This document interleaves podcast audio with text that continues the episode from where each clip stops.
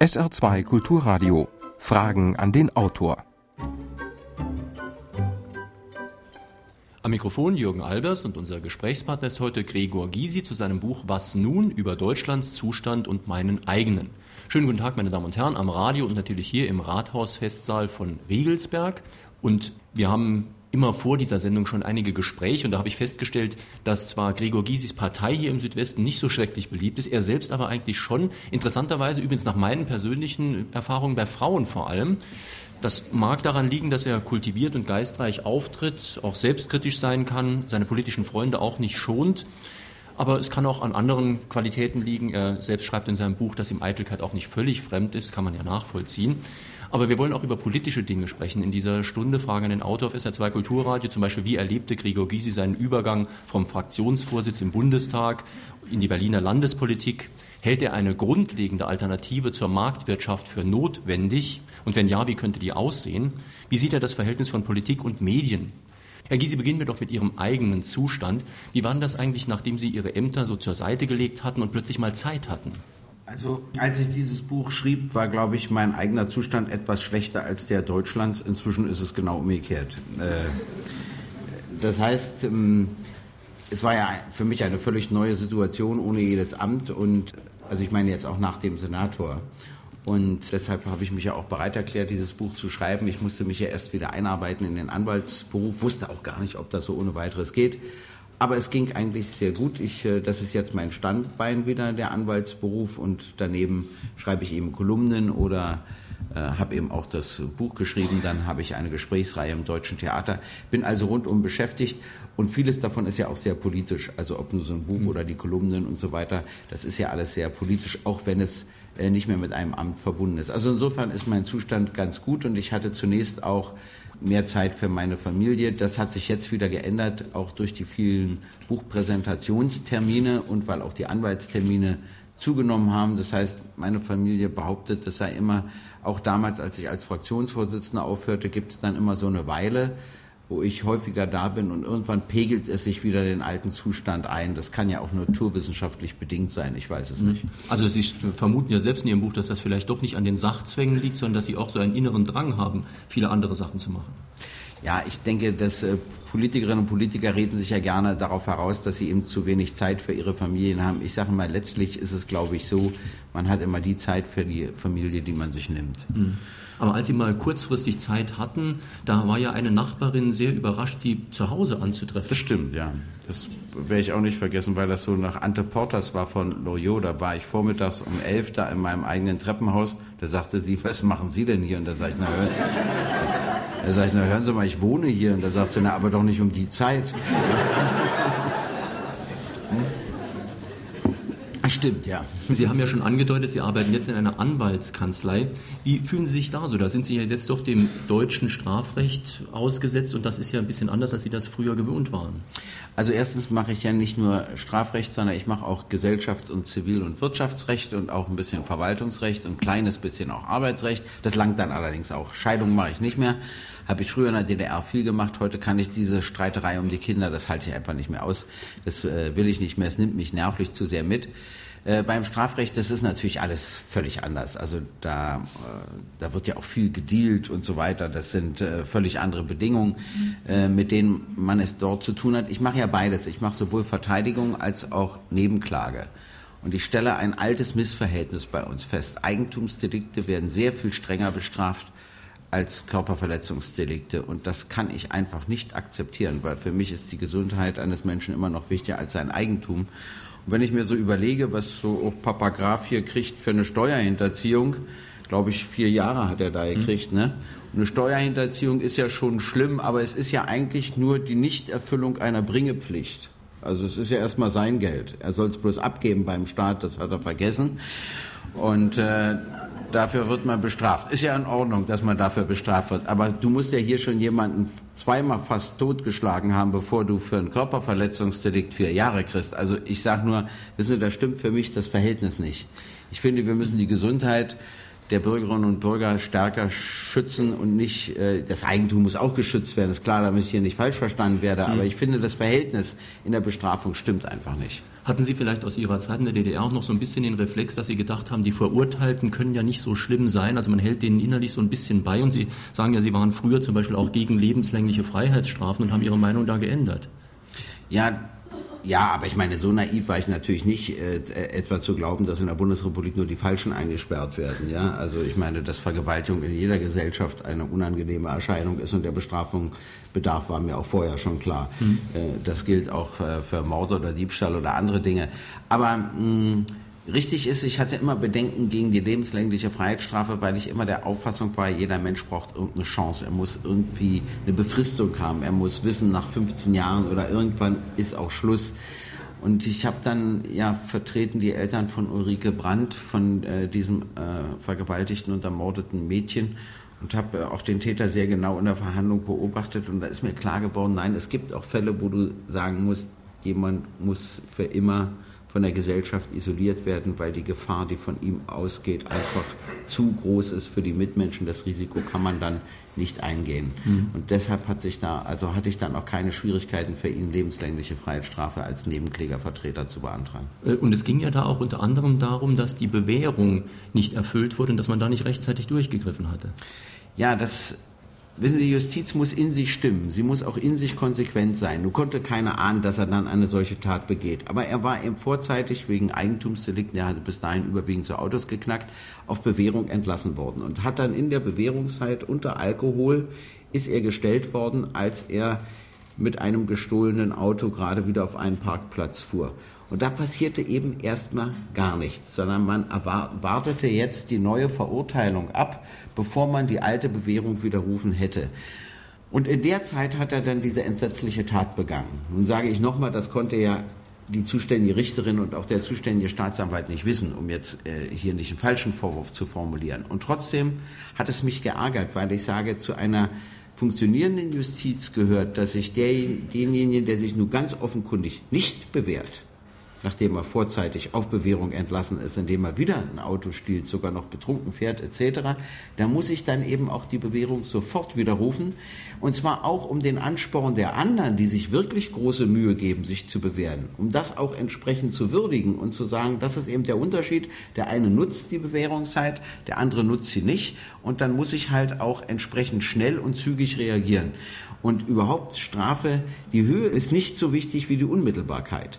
Und wenn zum Beispiel, wenn du dann ein Jahr wartest und nach einem Jahr wird dann die Bewährung widerrufen, dann versteht er das kaum noch, weil das ja schon wieder ein Jahr zurückliegt. Ne? Mhm. Wenn das nach zwei Wochen passierte, würde er spüren, hier der Staat reagiert ungeheuer schnell und konsequent. Er hat dir eine Bewährung gegeben, du hast die Bewährungschance nicht genutzt, also wird erstmal die alte Strafe widerrufen, die du noch zu verbüßen hast, unabhängig jetzt von dem neuen Urteil, das da käme. So, und in diesem Falle käme noch hinzu, dass er eben diese entsetzliche Straftat hätte nicht begehen können. Das wäre ja für ihn wichtig gewesen, aber vor allem für das Mädchen wichtig gewesen. Bevor die ersten Fragen vom Rundfunk kommen und bevor hier die ersten im Saal, in Regelsberg im Rathaussaal ans Mikrofon gehen, sollten wir vielleicht noch ein bisschen über Geld sprechen. Wir sind ja hier in einer Kommune, die Bürgermeister wird es bestätigen, bestimmt Geldprobleme hat. Das ganze Saarland hat Geldprobleme. Und Sie waren ja jetzt Wirtschaftssenator eines Landes, das also ganz erhebliche Geldprobleme hat. Das kann man so sagen, ja. Also Berlin hat jetzt eine Verschuldung von 50 Milliarden Euro. Umgerechnet in D-Mark sind das 100 Milliarden D-Mark. Berlin hat eine Eigeneinnahme von etwa 8 Milliarden Euro. Von diesen 8 Milliarden im Jahr werden etwa 7 Milliarden für Lohnkosten im öffentlichen Dienst ausgegeben. Und dann brauchen wir noch 2 Milliarden für den Schuldendienst. Das heißt, da fehlt schon einer. Und äh, dann ist noch gar nichts bezahlt. keine Kindertagesstätte, keine Schule, keine Oper, kein Theater, nix, nix, nix. Das geht schlicht und einfach nicht so weiter und das kann auch nicht gut gehen. Deshalb hat Berlin, wie früher schon mal das Saarland, eine Organklage erhoben beim Bundesverfassungsgericht. Nun fragt man sich ja, warum kann sich denn so ein SPD Bürgermeister von Berlin namens Klaus Wowereit und SPD-Kanzler namens Gerhard Schröder nicht einfach einigen auf die Bundeshilfe, da sie auch im Grundgesetz drinsteht. Das können die deshalb nicht, weil wenn der Eichel jetzt zustimmte der Bundeshilfe, dann müsste der Bund das alleine bezahlen. Wenn sich die Bundesregierung verklagen lässt und das Bundesverfassungsgericht zugunsten Berlins auf die Bundeshilfe entscheiden sollte, dann müssen die anderen 15 Bundesländer plus der Bund das bezahlen. Also sagt der Eichel, ich bin noch nicht bekloppt und schließe hier einen Vergleich ab. Ich warte auf das Urteil des Bundesverfassungsgerichts und dann teile ich mir das wenigstens mit den Bundesländern. Ob das so klug aus seiner Sicht gedacht ist, weiß ich aus zwei Gründen nicht. Denn erstens verschiebt sich das Ganze dadurch um etwa acht Jahre, bis so ein Bundesverfassungsgericht zu Potte kommt. Das dauert ja auch. Und zweitens, wer weiß, vielleicht ist er dann schon wieder Ministerpräsident, auf jeden Fall nicht mehr in der Bundesregierung. Und dann ärgert er sich, mhm. dass er indirekt sich selber mit zur Kasse herangezogen hat. Aber ich sag mal, äh, im, im, Augenblick ist es auf jeden Fall so, dass das der Grund der Bundesregierung ist, weshalb sich nicht verständigt. Es ist nicht bezahlbar. Wir müssen in Deutschland zwei Dinge klären.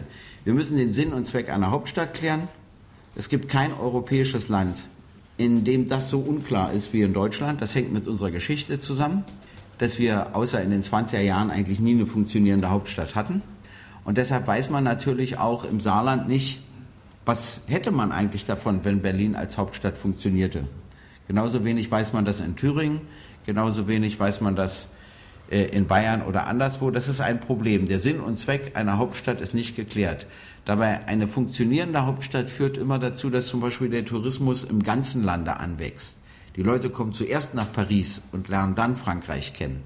Eine funktionierende Hauptstadt führt dazu, dass du ein Wissenschaftszentrum hast und ein Kulturzentrum hast, wo Leute sich ausbilden lassen, die dann wieder in alle Regionen ausstrahlen etc. Aber das ist ganz kompliziert zu klären. Hm. Das haben wir nie geklärt in Deutschland. Das ist der eine Mangel und deshalb haben wir auch nie unterschieden, was sind kommunale Aufgaben Berlins und was sind Hauptstadtfunktionen. Und da Berlin ja nur die Einnahmen einer Kommune hat, kann sie diese Hauptstadtfunktion einfach nicht finanzieren, abgesehen von Fehlern und von historischen Dingen und so weiter, die alle dazukommen. Mhm. Lassen Sie mich nur ein Beispiel nennen. Helmut Kohl hat unterschrieben, dass alle sowjetischen Ehrenmäler in der ehemaligen DDR zu erhalten sind. Das ist ja ganz nett, dass er das unterschrieben hat. Und das ist ja in Dessau auch kein Problem. Da steht ein halber abgebrochener Flugzeugflügel und drumherum sind sechs Tulpen. Das kostet 200 Euro im Jahr. Das ist ja irgendwie machbar, das Ding zu erhalten. Aber in Berlin ist das eine Anlage, die ist so fünf Kilometer lang. Das kostet ungefähr 15 Millionen im Jahr. Und die hat ja Stalin nicht dahin gebaut, weil das zufällig die Kommune Berlin war, sondern die, diese Riesenanlage hat er natürlich hingebaut, weil es halt die Hauptstadt war, wo er sozusagen mit dem größten Denkmal vertreten sein wollte. Ja, das kann Berlin als Kommune einfach nicht verkraften. Hm.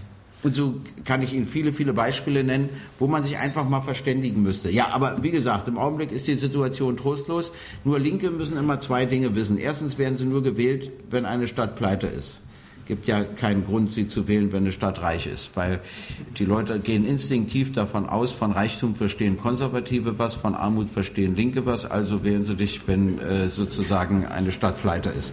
Das war in Bologna so, das war in Rom so, das war in Marseille so. Es wurden immer Linke gewählt, wenn gerade ja nichts mehr zu verteilen war. Also das muss man sich vorher überlegen. Äh, wenn man, wenn man freiwillig Linker wird, muss man wissen, man wird gewählt, wenn nichts zu verteilen ist. Ne?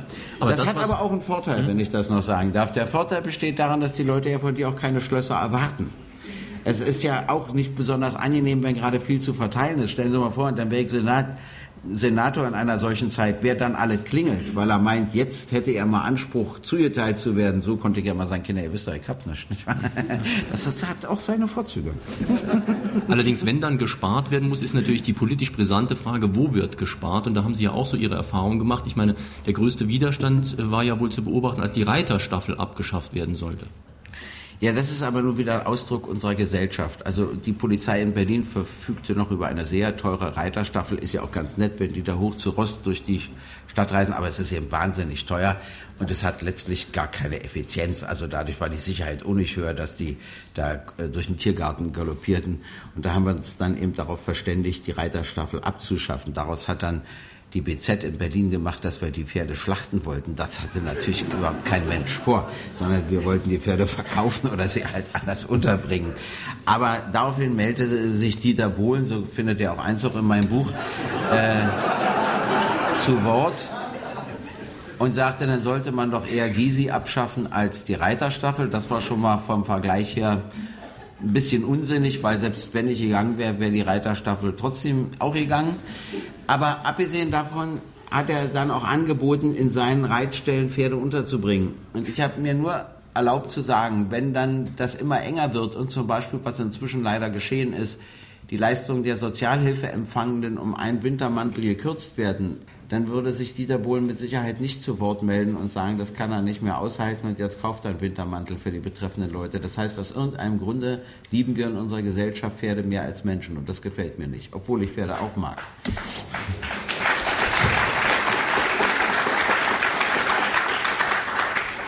Meine Damen und Herren, wir sprechen hier im Rathaussaal von Riegelsberg heute mit Gregor Gysi zu seinem Buch Was nun? Übrigens erschienen bei Hoffmann und Kampe, Preis 18,90 Euro. Sie können Fragen stellen hier im Saal und indem Sie anrufen beim Saarländischen Rundfunk 0681 602 3456 hören wir die erste telefonische Anfrage. Kurz vor der Bundestagswahl im September 1998 gab es in Saarbrücken einen Vortrag mit dem Titel Arbeitslosigkeit und Staatsverschuldung, Schicksal oder Zinseffekt. Der Referent Günter Hannig ist den Hörern dieser Sendung kein Unbekannter mehr. Die Gastgeberin damals war die PDS im Saarland. Lässt sich daraus schließen, dass die PDS den Wirtschaftsreformen des Silvio Gesell nicht grundsätzlich ablehnend gegenübersteht. Es war hier sehr schwer zu verstehen, weil es unglaublich Gehalt hat. Also es ging darum, in Saarbrücken war ein Vortrag ja. von Günter Hannig und da ging es um das Zinssystem und dass eine Wirtschaftsreform gemacht werden sollte, bei der das ganze System der hm. Zinsen eben begrenzt oder abgeschafft wird. Ja, ich will das jetzt mal ganz kurz sagen. Also bestimmte Dinge bedingen sich. Ich darf daran erinnern, dass die Zinsen ja erst so im Mittelalter aufgekommen sind. Äh, übrigens, eine Ursache für den Antisemitismus besteht darin, dass damals eben den Christen verboten worden ist, Zinsen zu nehmen, sodass nur Juden Zinsen nehmen durften, was dann zu ihrem Ruf beigetragen hat, bis das später korrigiert worden ist. Und worin bestand die Notwendigkeit? Die Notwendigkeit bestand darin, dass mit der Entstehung von Manufakturen etc. das Geld des Einzelnen nicht ausreichte, um solche Fabriken zu finanzieren. Also musste er sich von einem anderen Geld holen. Der andere wollte aber die Fabrik gar nicht. Also wollte er etwas davon haben, dass er ihm das Geld gibt, zumal ja häufig auch die Unsicherheit damit verbunden war, dass er es doch nicht wiederkriegt. Also sozusagen, um das Risiko entsprechend auszugleichen, ist halt der Zins entstanden. Nun gibt es lauter Theorien, wie man Zinsen beseitigen könnte, wie man auch zum Negativzins übergehen könnte etc. Inzwischen äh, sage ich mal, der Zins stört mich viel weniger als das Spielcasino, das wir bei Aktien haben, wo die Leute ja sozusagen, weil das ist ja was noch ganz anderes, so ein Festzins ist ja wenigstens eine sichere Sache, die kannst du auch wirtschaftlich einplanen, damit kann man auch einigermaßen vernünftig umgehen, während zum Beispiel dieser ganze Spielcasino-Kapitalismus, wo es immer heißt, entweder verdoppelt sich mein Geld oder es geht gegen Null, alles offen, und wenn man dann noch sogenannte kleine Leute da massenhaft mit einbezieht, die dann also ihr Sparvermögen verlieren, das ist ja auch alles ein Prozess der Geldentwertung. Das finde ich dann ökonomisch auch noch viel riskanter. Aber ich kenne diese Theorien und aber das äh, führt jetzt zu weiß. Aber es gibt auch in meiner Partei Anhänger davon. Ich äh, habe da meine Zweifel. Dazu habe ich Wirtschaft zu genau kennengelernt als dass ich glaubte, dass wir ganz ohne Zinsen auskämen. Hat übrigens seit dem Mittelalter auch noch keine Gesellschaft gegeben, die ganz ohne Zinsen ausgekommen wäre. Nur ganz kleine stimmt, ja, ganz Regionen. Kleine, ja, ja, das stimmt, ja. Ihre Frage bitte. Äh, eine Frage an den äh, Juristen und an den Politiker oder Ex-Politiker. Herr Gysi, mein Name ist Deges aus Losheim. Deutschland stellt sich für mich als recht unbeweglich, überladen von Verordnungen, Bestimmungen, Gesetzen sozusagen als Verordnungswald dar. Äh, ich kann vor lauter Schildern am Straßenrand nicht mehr flüssig fahren. Wahrscheinlich geht es anderen ähnlich. Also Deutschland ist für mich ein großer, unflexibler Moloch gegenüber anderen, kleineren, flexiblen Ländern. Wie sehen Sie das als Mensch? Also natürlich haben wir einen Hang äh, zur Bürokratisierung. Das ist erstmal in unserer Mentalität bedingt. Vor allen Dingen, immer wenn irgendwas passiert, lassen wir uns als Lösung für das, was gerade passiert ist, eine neue Vorschrift einfallen. Danach rufen übrigens in einer solchen Situation auch alle, was sie dann später wieder vergessen. Das darf man auch nicht vergessen. Natürlich ist das maßlos überzogen. Also viele Dinge würde eigentlich das Leben regeln. Äh, ich kann Ihnen das aus meiner Zeit als Wirtschaftssenator sagen, ist jetzt für einen Morgen und einen Rundfunk vielleicht nicht ganz so geeignet. Ich glaube, es gibt kein anderes Land, in dem vorgeschrieben ist, der Mindestabstand zwischen zwei Pissoirs auf einer Herrentoilette. Und wenn der nicht eingehalten wird, darfst du deine Gaststätte nicht eröffnen. Da sind die absolut streng. Nun ist es auch nicht angenehm, wenn man sich da furchtbar drängelt. Aber ich sag mal, auf der anderen Seite bin ich auch immer noch der Meinung, das würde das Leben irgendwie regeln. Und wenn das einer also zu eng macht, dann gehst du da eben nicht mehr hin, nicht wahr? So. Also, Ich habe eine Sache als Senator vorgeschlagen, weil ich gesagt habe, Gott, also wenn Berlin nun schon kein Geld hat, sollten wir ja wenigstens die Leute nicht daran hindern, es auszugeben. Ne? Also müssten wir versuchen, die genehmigungsfreundlichste Stadt zu werden. Das nimmt sich jede Bürgermeisterin, jeder Bürgermeister eines jeden Ortes vor. Aber wie machst du das? Du kannst auch nicht, das würde viel zu lange dauern, weiß ich, die 100 Genehmigungsverfahren, die es in Berlin gibt, allein nach Landesrecht oder vielleicht sind es auch 200, keine Ahnung, die alle im Einzelnen durchgehen, da hast du ja schon ein ganzes Jahr mit zu tun. Also habe ich als Jurist folgenden Vorschlag unterbreitet und gesagt, wir drehen das Recht einfach um. Wir machen Folgendes. Wir schreiben in alle unsere Genehmigungsverfahren einen Satz rein. Da machen wir ein Generalgesetz, dass das für alle gilt. Und da steht drin, dass Bürgerinnen und Bürger und Unternehmen ihr Begehren bei der zuständigen Verwaltung anzumelden haben. Und wenn sie innerhalb von vier Wochen nicht einen schriftlich begründeten Widerspruch durch die Verwaltung erhalten, gilt das Begehren als genehmigt. Es ist ein großer Vorteil, weil erstens kriegst du trotzdem dein Geld, du hast ja indirekt genehmigt, also die, deine Genehmigungsgebühr als Stadt kannst du trotzdem kassieren. Kassierst sogar mehr, weil es ja mehr Genehmigungen gibt. Zweitens nimmst du endlich die Bürgerinnen und Bürger und die Unternehmen aus der Situation heraus, dass sie jede Woche nachfragen müssen, was ihr Antrag macht. Das braucht die gar nicht mehr zu kümmern. Die warten einfach vier Wochen ab und wenn sie bis dahin nichts bekommen haben, sie müssen nur nachweisen können, wann sie ihr Begehren abgegeben haben, dann können Sie davon ausgehen, es ist genehmigt, bezahlen Ihre Gebühr und können mit dem Bauwerk oder worum es auch geht oder das Stellen von Stühlen auf die Straße, der Gastwirt im Sommer und so weiter eben beginnen. Alles, was so genehmigungspflichtig ist. Und gleichzeitig entlastest du die Verwaltung und du zwingst die Verwaltung, sich auf die Problemfälle zu konzentrieren. Du darfst bloß nicht sagen, es muss formal widersprochen werden, weil dann kommt hier der Antrag rein und da geht die Postkarte raus. Du musst regeln, dass innerhalb von vier Wochen schriftlich begründet zu widersprechen ist. Das ist deine einzige Chance. Das, glaube ich, wäre so eine Sache, womit wir so eine ganz kleine Rechtsveränderung die gewaltige Folgen hätte.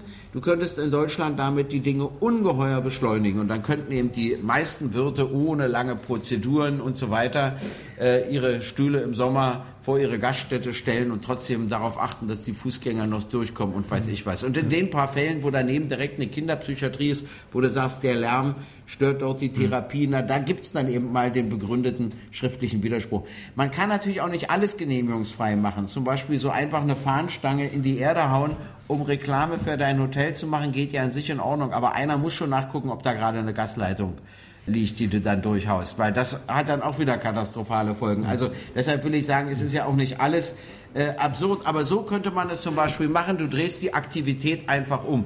Nicht die Bürgerin und der Bürger und das mhm. Unternehmen rennen ständig hinterher, sondern umgekehrt, die Verwaltung muss aktiv werden. Äh, Sie, sprechen, Sie sprechen im Konjunktiv, also wäre, könnte und so weiter. Ja, der Vorschlag wurde also anscheinend abgelehnt. Nee, sondern ich hatte mich mit dem Stadtentwicklungssenator, der fand die Idee großartig und sagte, Mensch, das können wir jetzt wirklich mal machen. Und dann waren wir zu September vereinbart, den Gesetzentwurf einzubringen. Nun war ich leider am 1. August zurückgetreten. Dadurch kam das dann nicht mehr dazu, aber mein Nachfolger hat mir versprochen, dass es dies Jahr umsetzen. Ah ja, warten wir es mal hat noch ein bisschen gedauert, weil natürlich aus den Verwaltungen entsprechender Widerstand kam. das äh, kann man sich ja ausrechnen. Aber das ist eine gute Zeit in Berlin. Wir sind ja in einer solchen Krise, da kannst du selbst den Widerstand von Verwaltungen überwinden. Dazu brauchst du allerdings eine schwere Krise, sonst hast du keine Chance. Ihre Frage bitte. Mein Name ist Heine Klingel. Ich wollte Sie mal fragen, Sie sind als Senator für Finanzen in Berlin zurückgetreten und Oskar Lafontaine war vorher von seinem Amt als Vizekanzler und Finanzminister zurückgetreten. Sehen Sie das als eine Fahnenflucht oder kann man sagen eine Notbremsung? Weder noch. Also ich werde Oskar Lafontaine nicht beurteilen, weil der kann ja für sich selbst reden. Außerdem, glaube ich, war gar nicht Vizekanzler, ne? Aber Bundesfinanzminister war auf jeden Fall. Nee, Vizekanzler war schon Fischer. Und ich war auch nicht Finanzsenator, sondern Senator für Wirtschaft, Arbeit und Frauen. Finanzsenator in Berlin ist Herr Sarrazin und da möchte ich, äh, und er auch, äh, wir möchten nicht verwechselt werden. Nein, wissen Sie, ich hatte einen Fehler begangen und bin davon ausgegangen, dass ich den weder verteidigen noch rechtfertigen kann. Ich wusste, dass diejenigen, die mich direkt gewählt haben, in ihrem Leben nicht mal in die Nähe einer Bonusmeile kommen. Und ich habe mir gesagt, ich will jetzt nicht zur Gruppe der Politikerinnen und Politiker gehören, die sowas einfach aussitzen und auf die nächste Überschrift warten. Sondern ich bin davon ausgegangen, im Interesse meiner Glaubwürdigkeit bin ich den Leuten schuldig zu zeigen, dass wenn ich einen Fehler begehe, ich auch bereit bin, Konsequenzen daraus zu ziehen.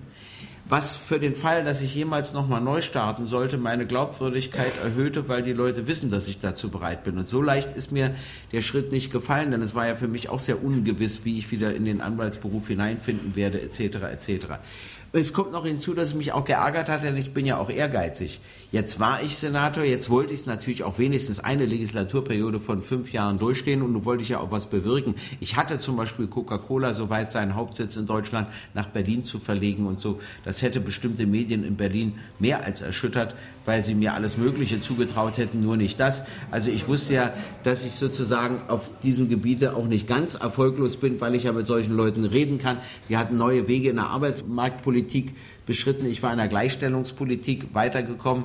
Zum Beispiel bei mir ist der Finanzsenator einfach mit dem Ziel, ein Frauenhaus zu schließen, gescheitert. Also ich habe gesagt, ich gehe hier nicht eher raus. Also ich kann ja dann auch ungeheuer stur werden in solchen Punkten. Hier für eine Million bei diesem Haushalt lasse ich das nicht zu. Dann geh du dahin und sag den Frauen und schick die nach Hause. Naja, gut, also irgendwann hat er aufgegeben. Ja?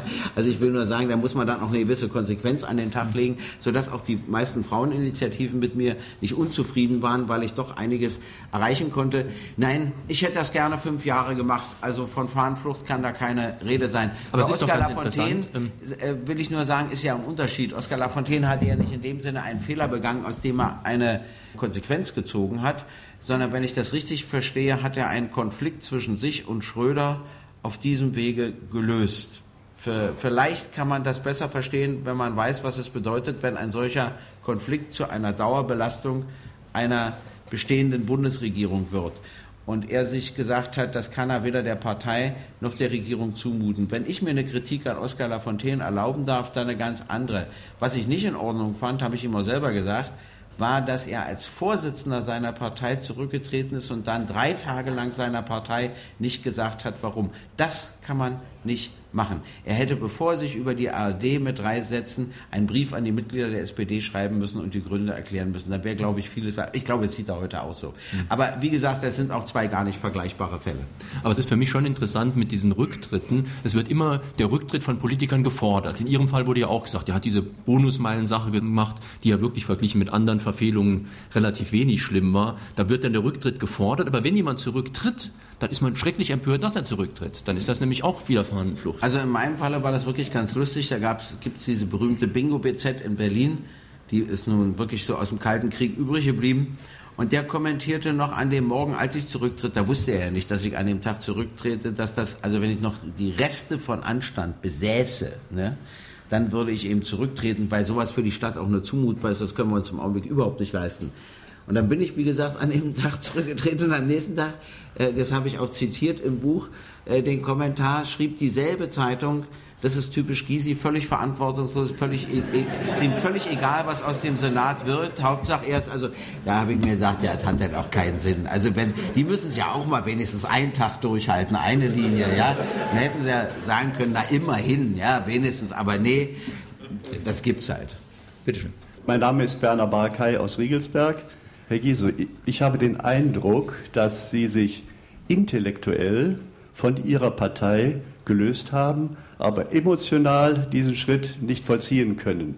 Ist dieser Eindruck richtig? Also, wissen Sie, erstens ist eins erstmal richtig. Sowohl die PDS als auch die SPD haben eine Sache gemeinsam, wie die meisten linken Parteien. Es sind alles Parteien mit Fahnenliedern und Symbolen. Und Parteien mit Fahnen, Liedern und Symbolen sind immer ein Emo-Haufen. Das heißt, ein rationales Argument reicht dort auf keinem Parteitag aus, im Unterschied zur FDP oder auch zur CDU. Sondern immer wenn du dann sozusagen irgendwie rational was dargelegt hast, dann musst du so einen ganzen Haufen noch emotional mitziehen. Das kostet etwa 60 Prozent der Kraft. Das nervt ungemein und ist gleichzeitig schön an den Parteien. Weil das macht dann auch wieder das Familiäre aus. Das läuft über Lieder, über Fahnen, über Symbole. Daher kommt ja auch so ein bisschen die Tradition. Insofern haben Sie erstmal recht, dass es da natürlich eine emotionale Anbindung gibt, die man so ohne weiteres nicht los wird. Zweitens war der Abstand zwischen der Partei und mir intellektuell oder gedanklich, programmatisch nach der Bundestagswahl besonders groß. Da gab es einen Parteitag im Herbst letzten Jahres in Gera, den fand ich politisch und auch kulturell furchtbar einfach furchtbar. das erste Mal, was es in der PDS noch nie gegeben hatte, Spruchbänder gegen einzelne Personen und so weiter. Auch so mit Hass getragen. Furchtbar. Ich war zum Glück gar nicht da. Das, was ich bloß gesehen habe, hatte mir schon gelangt. Dann habe ich einen bösen Brief geschrieben, der ist dann auch veröffentlicht worden. Das muss aber auch genügen, ja. Mehr habe ich dann dazu nicht gesagt. Dann sollte ich in, übrigens in jede Fernsehsendung, ich hätte, damals hätte ich jede Woche im Fernsehen sein können, immer Thema PDS, habe ich gesagt, hier, ich lasse mich ja nur nicht zu dem Gegenpol aufbauen. Das wollte ich nur auch wieder nicht. Also es genügt ja, dass ich einmal meine Meinung klar gesagt hatte. Und da gehe ich ja mit hier in diesem Buch auch, glaube ich, deutlich mit ihr um. Aber jetzt muss ich ja eins auch wieder lassen. Und jetzt ist deshalb auch die intellektuelle Übereinstimmung wieder größer. Äh, dieselben Delegierten haben das eben geschafft, nach sechs Monaten, nachdem sie gemerkt haben, in welches Fiasko sie sich bewegen, sich politisch, kulturell und personell zu korrigieren. Der Sonderparteitag im Juni war schon völlig anders. Und äh, sie haben dann Lothar Bisky wieder zum Vorsitzenden der Partei gewählt. Und ich habe da eine Rede gehalten, die sehr, sehr gut angenommen worden ist. Natürlich so ein paar Spinner, die wir so haben, insbesondere aus Hamburg, die blökten immer dazwischen. Aber äh, das störte sie dann auch nicht weiter, weil dann habe ich den Delegierten gesagt, die sollen mal so weitermachen, die begehen denselben Fehler wie die CDU. Diese dazwischenblöken bringt mich ja erst in Form. Naja, dann hörten die auch auf. Äh, also ich will damit nur sagen, äh, da gab es plötzlich wieder so, und jetzt haben sie ein Programm angenommen, das ziemlich vernünftig ist. Und zwar mit wirklich großer Mehrheit, sodass ich sage, jetzt stimme ich wieder zu 90 Prozent mit der Partei überein und mehr als 90 ist auch nicht nötig. 10% Differenz braucht man dringend. Und mit 90 Prozent kann ich mich auch wieder für sie engagieren. Ich hätte, mhm. wenn es so geblieben wäre wie nach Gera im letzten Jahr, auch im nächsten Jahr im Wahlkampf mich nicht engagiert, so hätte gesagt, das Beste ist, ich sage gar nichts. Mhm. Äh, so werde ich mich in den Landtagswahlkämpfen und auch im Europawahlkampf wieder engagieren, ohne selbst zu kandidieren, weil es gibt zwei Dinge, die die PDS wichtig machen. Erstens spielt der Osten jetzt im Bundestag so gut wie gar keine Rolle mehr. Allein unsere Anwesenheit genügte, um die Regierung immer zu gewissen Aktivitäten zu bringen. Das fällt jetzt aus. Und zweitens finde ich diesen neoliberalen Zeitgeist, von dem wir beherrscht werden, einfach furchtbar. Die sind sich ja alle einig. Dann lassen Sie uns doch darüber genau mal reden.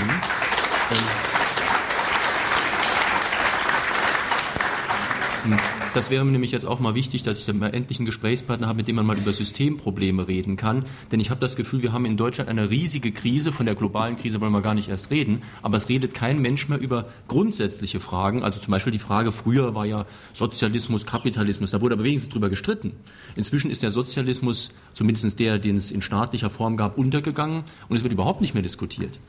Wie sehen Sie das? Also mit, haben wir wirklich eine Alternative zum Kapitalismus nötig? Gibt es überhaupt Kapitalismus oder ist das Wort schon böse? Nein, natürlich äh, haben wir weltweit jetzt mit wenigen Ausnahmen, aber das ist auch kein Sozialismus, was es da an Ausnahmen gibt, haben wir Kapitalismus. Nur äh, die Linke macht es sich zu einfach, wenn sie glaubt, eine Gesellschaft ist irgendetwas in Reihenform. Die Bundesrepublik Deutschland ist ihrer Grundstruktur nach kapitalistisch organisiert, aber sie ist natürlich nicht nur kapitalistisch. Hier gibt es lauter Dinge, die kannst du marktwirtschaftlich und kapitalistisch gar nicht erklären. Vom Gesundheitswesen bis noch zumindest. Das mhm. wird jetzt eben alles in Frage gestellt. Das ist ja auch interessant.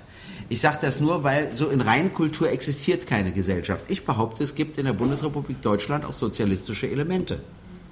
Und diese Elemente gilt es zu stärken und auszubauen und andere meinen, diese Elemente gilt es zu liquidieren.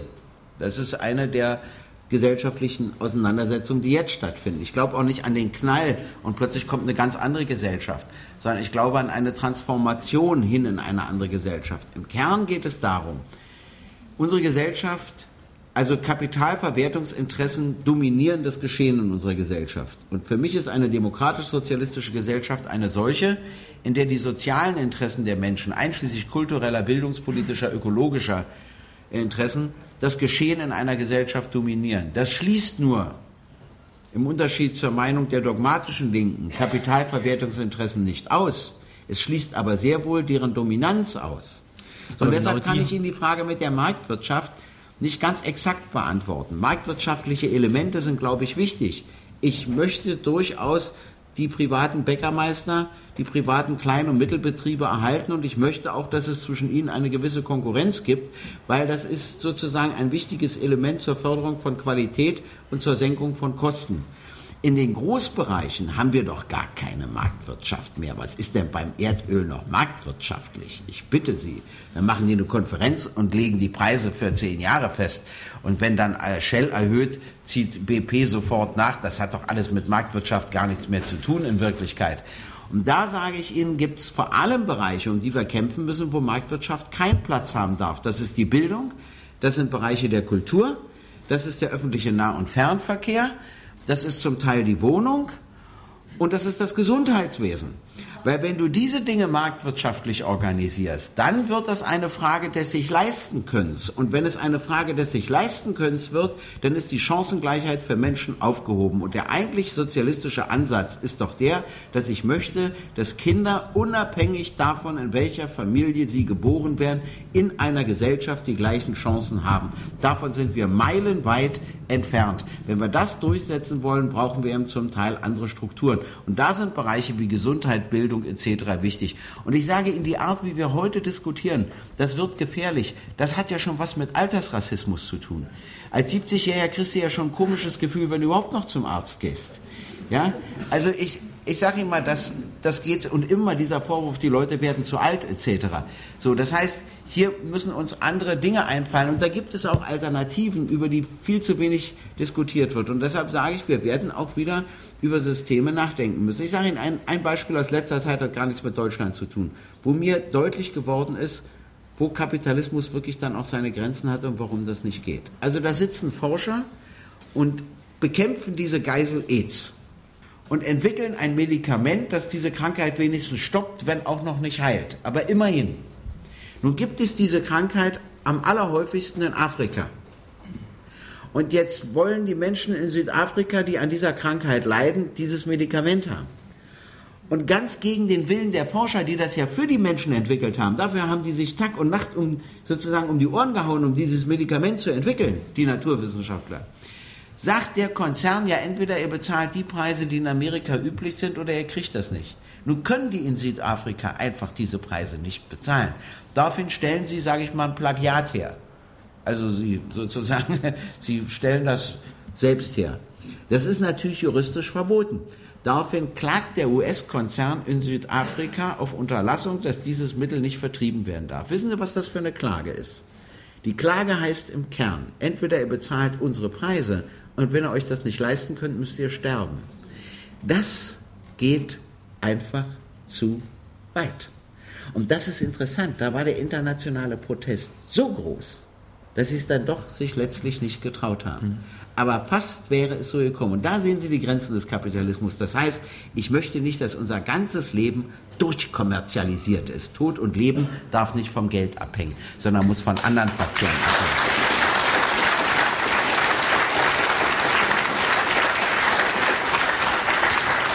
Nun ist es aber in der praktischen Politik sehr schwer, irgendwas noch durchzusetzen, denn wir sind ja mit zunehmender Globalisierung noch viel erpressbarer geworden, als wir je waren. Viele sagen, wie Hermann Scheer zum Beispiel, äh, dass wir keinen Primat der Politik mehr wirklich haben. Und ich finde immer so interessant, jeder Bürgermeister einer Gemeinde wird mir zugeben, natürlich kann ich erpresst werden, wenn ein Gewerbegebiet gemacht werden soll, wenn ein großer Konzern kommt und sagt, ich will hier in Riegelsberg investieren. Der kann fast jede Forderung stellen. Das würde auf der kommunalen Ebene noch jeder zugeben. Auf Bundesebene wird es nicht zugegeben, dass es da ganz genauso ist, nur in einer anderen Größenordnung. Und ich habe manchmal sogar das Gefühl, ähm, man identifiziert sich innerlich mit dem Erpresser, statt wenigstens als ersten Schritt mal zu sagen, tut mir leid, ich kann leider nichts machen, weil ich unter Druck stehe. Aber der Druck wird noch nicht mal zugegeben. Ja, also die Zeit, wo zum Beispiel ein Wirtschaftssenator in Berlin hätte bestochen werden können, ist völlig vorbei. Das ist jetzt umgekehrt. Also du sitzt da und überlegst dir immer, welchen Konzern du wie bestichst, damit er kommt. Und äh, wo, sozusagen, wo du die Grauzone verlässt und in den Bereich der Illegalität übergehst. Ja, das sind so die Fragen, die dich dabei bewegen. Hm. Natürlich ist das so. Natürlich haben wir das Primat der Politik weltweit verloren. Sie merken übrigens dieses Defizit. Schuld ist nur die Politik selbst. Wir haben die internationalen Finanzmärkte ja völlig freigegeben. Damit haben wir das Primat über die Wirtschaft verloren. Das wirkt sich natürlich heute aus. Und zum Beispiel dieses G7 und G8-Treffen war dann der erste Versuch, dafür wieder so eine Art Ersatz zu schaffen. Kann bloß nicht gut gehen. Die zweite Frage war, ob die UNO Politik machen kann, also auch Weltinnenpolitik machen kann. Das wollten die USA nicht. Die USA wollten nun selber Weltinnenpolitik machen. Und wenn Sie so wollen, erleben wir auch anhand des Irak-Konflikts den Konflikt zwischen den USA und der UNO, wer zuständig ist für Weltinnenpolitik. Und die USA haben gesagt, gut, die UNO darf zuständig sein, wenn sie macht, was wir wollen. Und äh, wenn nicht, dann wird sie bedeutungslos werden. Und äh, ich glaube, das wichtigste Ereignis war vor kurzem, weil Bush hat ja ganz klar vor dem Irakkrieg gesagt, wenn sie das jetzt nicht beschließen, wird die UNO bedeutungslos. Das heißt, er hat gesagt, die Weltmacht verliert jedes Interesse an der UNO und wenn sie sie nicht finanzieren und so weiter, wird sie es nicht, nicht mehr geben oder also höchstens so am Rande. Und das war interessant, dass er ein halbes Jahr später wieder vor der UNO gesprochen hat und die UNO um Hilfe gebeten hat. Das ist wie ein Gang nach Canossa. Das muss man mal sehen. Das heißt, diese Prozesse sind offen. Wissen Sie, es gibt auch in der Globalisierung liegen ja nicht nur Gefahren, auch. Es liegen auch Chancen da drin. Alles rückt auch zusammen. Natürlich, wir stehen das erste Mal vor Gattungsfragen. Ich hatte das Beispiel mit dem AIDS gebracht. Wir können heute per Krieg zum Beispiel die ganze Menschheit ausrotten. Wir können uns ökologisch ruinieren und vieles andere mehr. Aber jetzt sage ich Ihnen mal, worin auch eine Chance besteht. Zum Beispiel musst du heute nicht mehr Altruist sein, damit dich die soziale Frage in Brasilien was angeht. Es genügt schon, dass du ein vernunftbegabter Egoist bist. Das ist eine völlig neue Situation. Denn wenn die den Regenwald voll abgeholzt haben, können wir auch im Saarland nicht mehr atmen. Wenn wir also wollen, dass die nächste Generation hier noch atmen kann, müssen wir uns eine Birne machen, wie der Regenwald in Brasilien erhalten bleibt. Wenn wir uns darüber eine Birne machen müssen, müssen wir uns wiederum eine Birne darum machen, wovon die Leute, die jetzt davon leben, dass sie den Regenwald abholzen, am Tag danach leben, wenn sie ihn nicht mehr abholzen. Das heißt, das erste Mal äh, muss ich gar nicht so Mutter Teresa sein, sondern es genügt schon, dass ich einfach die Existenzbedingungen meiner Kinder und Enkelkinder sichern will, um darauf zu kommen, ich muss bloß einigermaßen also in Zusammenhängen denken können, das muss ich natürlich, um Schwer darauf genug. zu kommen, dass die soziale Frage in Brasilien auch mich etwas angeht. Und ich sage immer, wenn etwas so ist, dass schon mit etwas Egoismus es möglich ist, die Welt besser zu ordnen. ist auf jeden Fall leichter, als wenn es nur altruistisch äh, zugeht. Darin sehe ich dann auch wieder Chancen. Ihre Frage bitte. Ja, wir fallen hier in Deutschland noch zwei sozialistische Bastionen auf. Das sind die Schornsteinfeger und die Buchpreisbindung. Also wenn ich mir zum Beispiel ein größeres Lexika kaufen will, das 1500 Euro kostet zum Beispiel, geht das in Deutschland über Verhandlungsbasis gar nichts. Da muss ich nach Luxemburg fahren, da geht's. Und ich frage mich, warum die PDS auf ihrem jüngsten Parteitag immer noch an dem Sozialismus festhält, wenn noch demokratischer Sozialismus. Die DDR war ja auch angeblich demokratisch. Mir ist kein Land in, äh, in dieser Welt bekannt, wo Sozialismus Früchte trägt, wo es funktioniert. Also warum hält man daran fest? Ist das für die ewig Gestrigen, die noch äh, die Faust in der Tasche haben und im Honecker noch nachweinen? Oder warum tut man das? Nee, also ich glaube, dann hätten wir die SED belassen. Der Punkt war ja, dass die DDR selbstverständlich nicht demokratisch war. Das kann auch niemand im Ernst behaupten. Und der, schon der Namenswechsel, den wir damals eingeleitet haben, hin in Partei des demokratischen Sozialismus, sollte ja besagen, dass wir mit dem autoritären Staatssozialismus nichts mehr zu tun haben wollen. Der ist auch gescheitert. Und so wie er war, letztlich auch zu Recht gescheitert. An eine demokratisch-sozialistische Perspektive glaube ich, wenn Sie die zwei Beispiele mit den Büchern bringen, da kann man lange drüber diskutieren. Ich sage Ihnen nur so, die Buchpreisbindung rettet natürlich auch vielen Buchhändlern in Deutschland das Überleben. Nicht umsonst wird dafür gestritten. Außerdem äh, sind das ja eher atypische Beispiele. Ich sage Ihnen mal, das Problem der Zukunft wird ein ganz anderes sein. Das Problem wird eben zum Beispiel sein, dass irgendwann die Erdölkonzerne die Preise so alleine dominieren, da kommen sie mit ihrer Marktwirtschaft gar keinen Schritt weiter, weil es gar keinen ernstzunehmenden Konkurrenten gibt. Ne? Und weil die Steinkohle und andere Bereiche dann gar nicht mithalten können. Also machen Sie sich nichts vor. Der Staatssozialismus ist gescheitert, so wie er war, sage ich nochmal. Er war wirtschaftlich ineffizient, er war undemokratisch, er war auch nicht ökologisch. Ist er zu Recht gescheitert, aber der Kapitalismus ist zwar übrig geblieben, aber nicht die letzte Antwort der Geschichte. Dazu ist er zu ungerecht strukturiert. Und eines Tages wird der Traum von Karl Marx, deshalb kämpfe ich ja für ihn auch im ZDF als größten Deutschen, was nicht so leicht ist in der Bundesrepublik Deutschland, aber immerhin, ich will es ja versuchen, äh, sozusagen, dass eine Gesellschaft wir aufbauen, wo der Mensch kein geknechtetes, unterdrücktes Wesen mehr ist, sondern in der die Freiheit des Einzelnen Voraussetzung der Freiheit aller ist, das wird eines Tages passieren. Davon bin ich überzeugt. Ich bin nicht davon überzeugt, dass ich, dass ich es erlebe.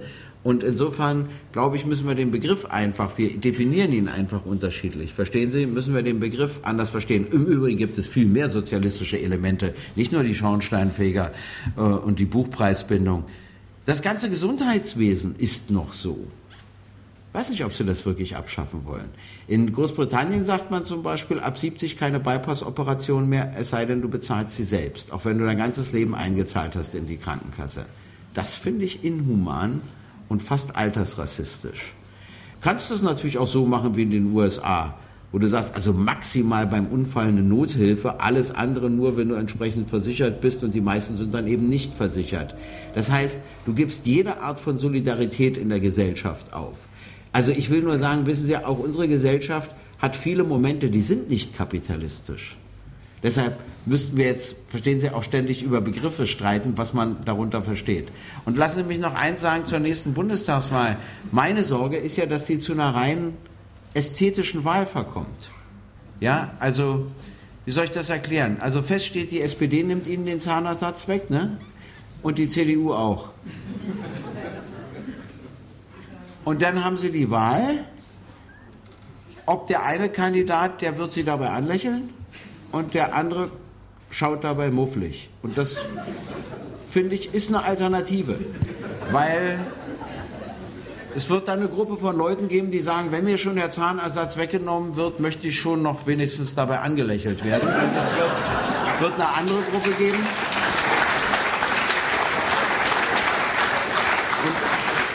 Und es wird eine andere Gruppe geben, was auch verständlich ist, die sagen, nee, nun nicht doch dabei auch angegrinst werden. Also dann möchte ich schon lieber in ein äh, fustiges Gesicht schauen.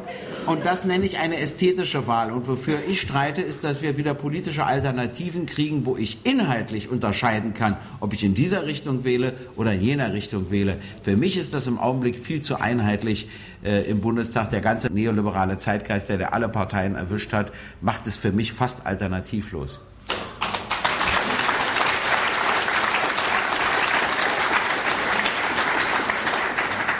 Meine Damen und Herren, drei, die hier in Riegelsberg im Rathaussaal eine Frage gestellt haben, bekommen demnächst vom Verlag ein Buch zugeschickt von Gregor Gysi, was nun erschienen bei Hoffmann und Kampe, Ladenpreis 18,90.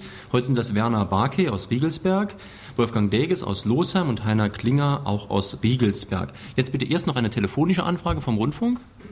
Adenauer war die Symbolfigur für die CDU. Strauß für die CSU, Brandt für die SPD und Walter Scheel für die FDP.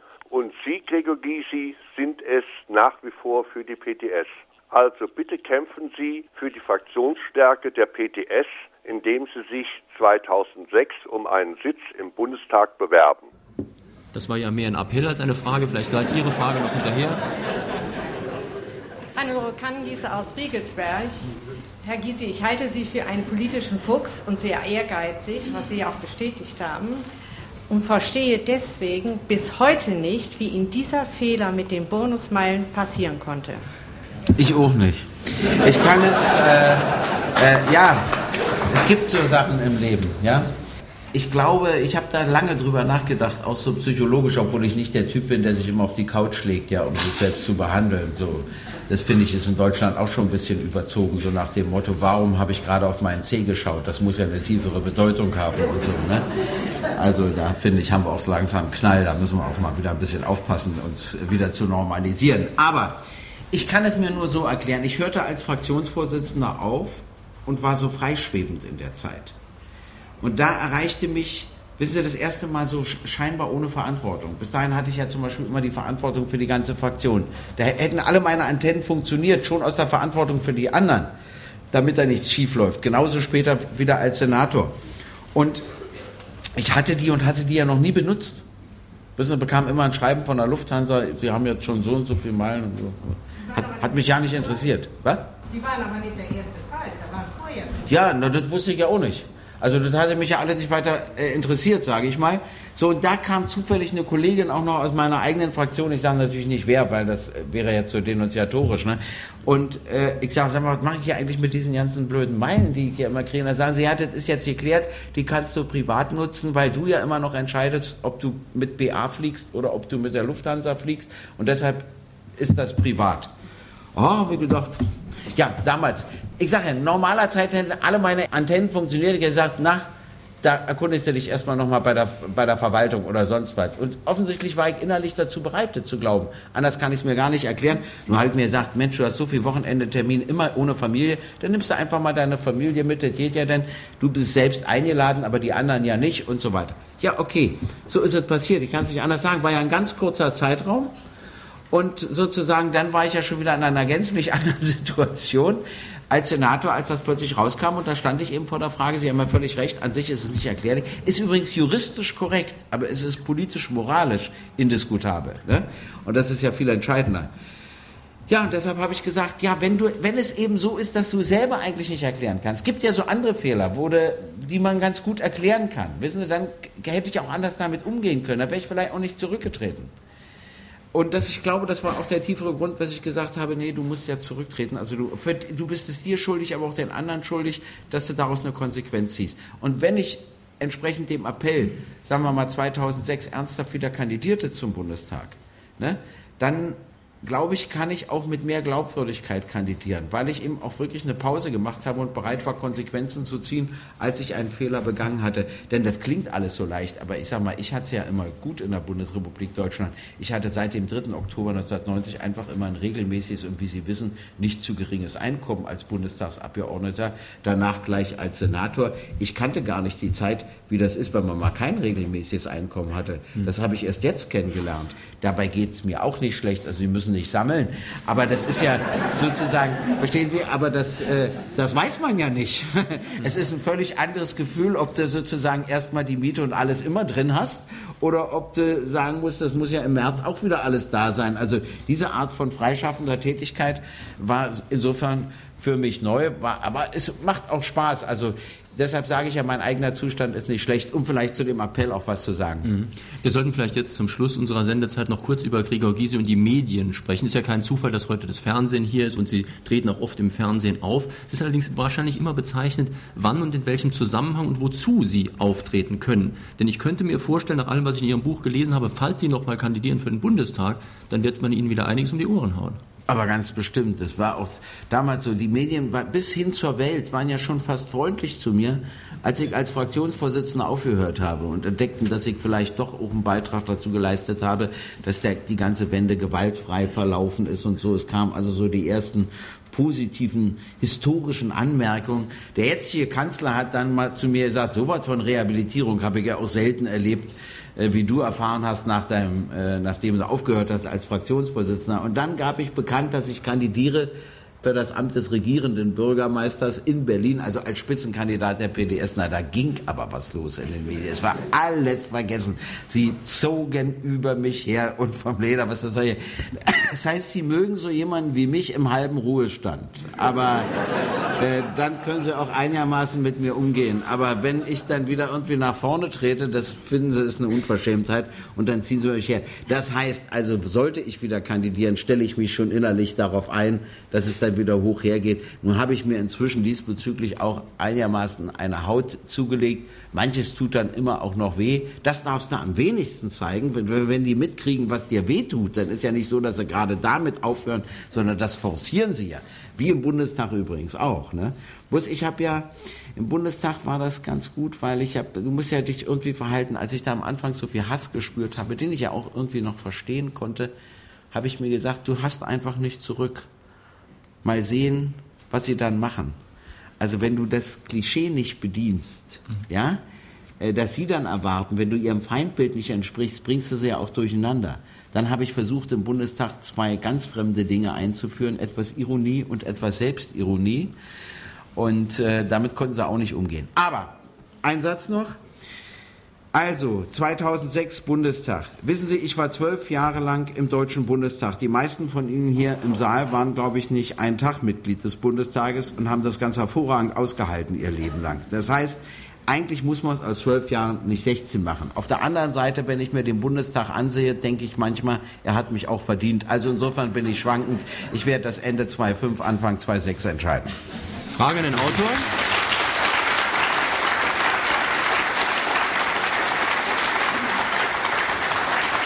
Lassen Sie mich wenigstens noch eine kleine Absage machen, denn wir müssen ja noch sagen, was am nächsten Sonntag in Fragen ein Autor kommt, nämlich Michael Köln zu seinem Buch Lieben, Streiten und Versöhnen. Da geht es durchaus auch um Konfliktkultur privat, aber auch politisch. Vielen Dank, dass Sie hierher gekommen sind in den Rathaussaal. Vielen Dank, Gregor Gysi.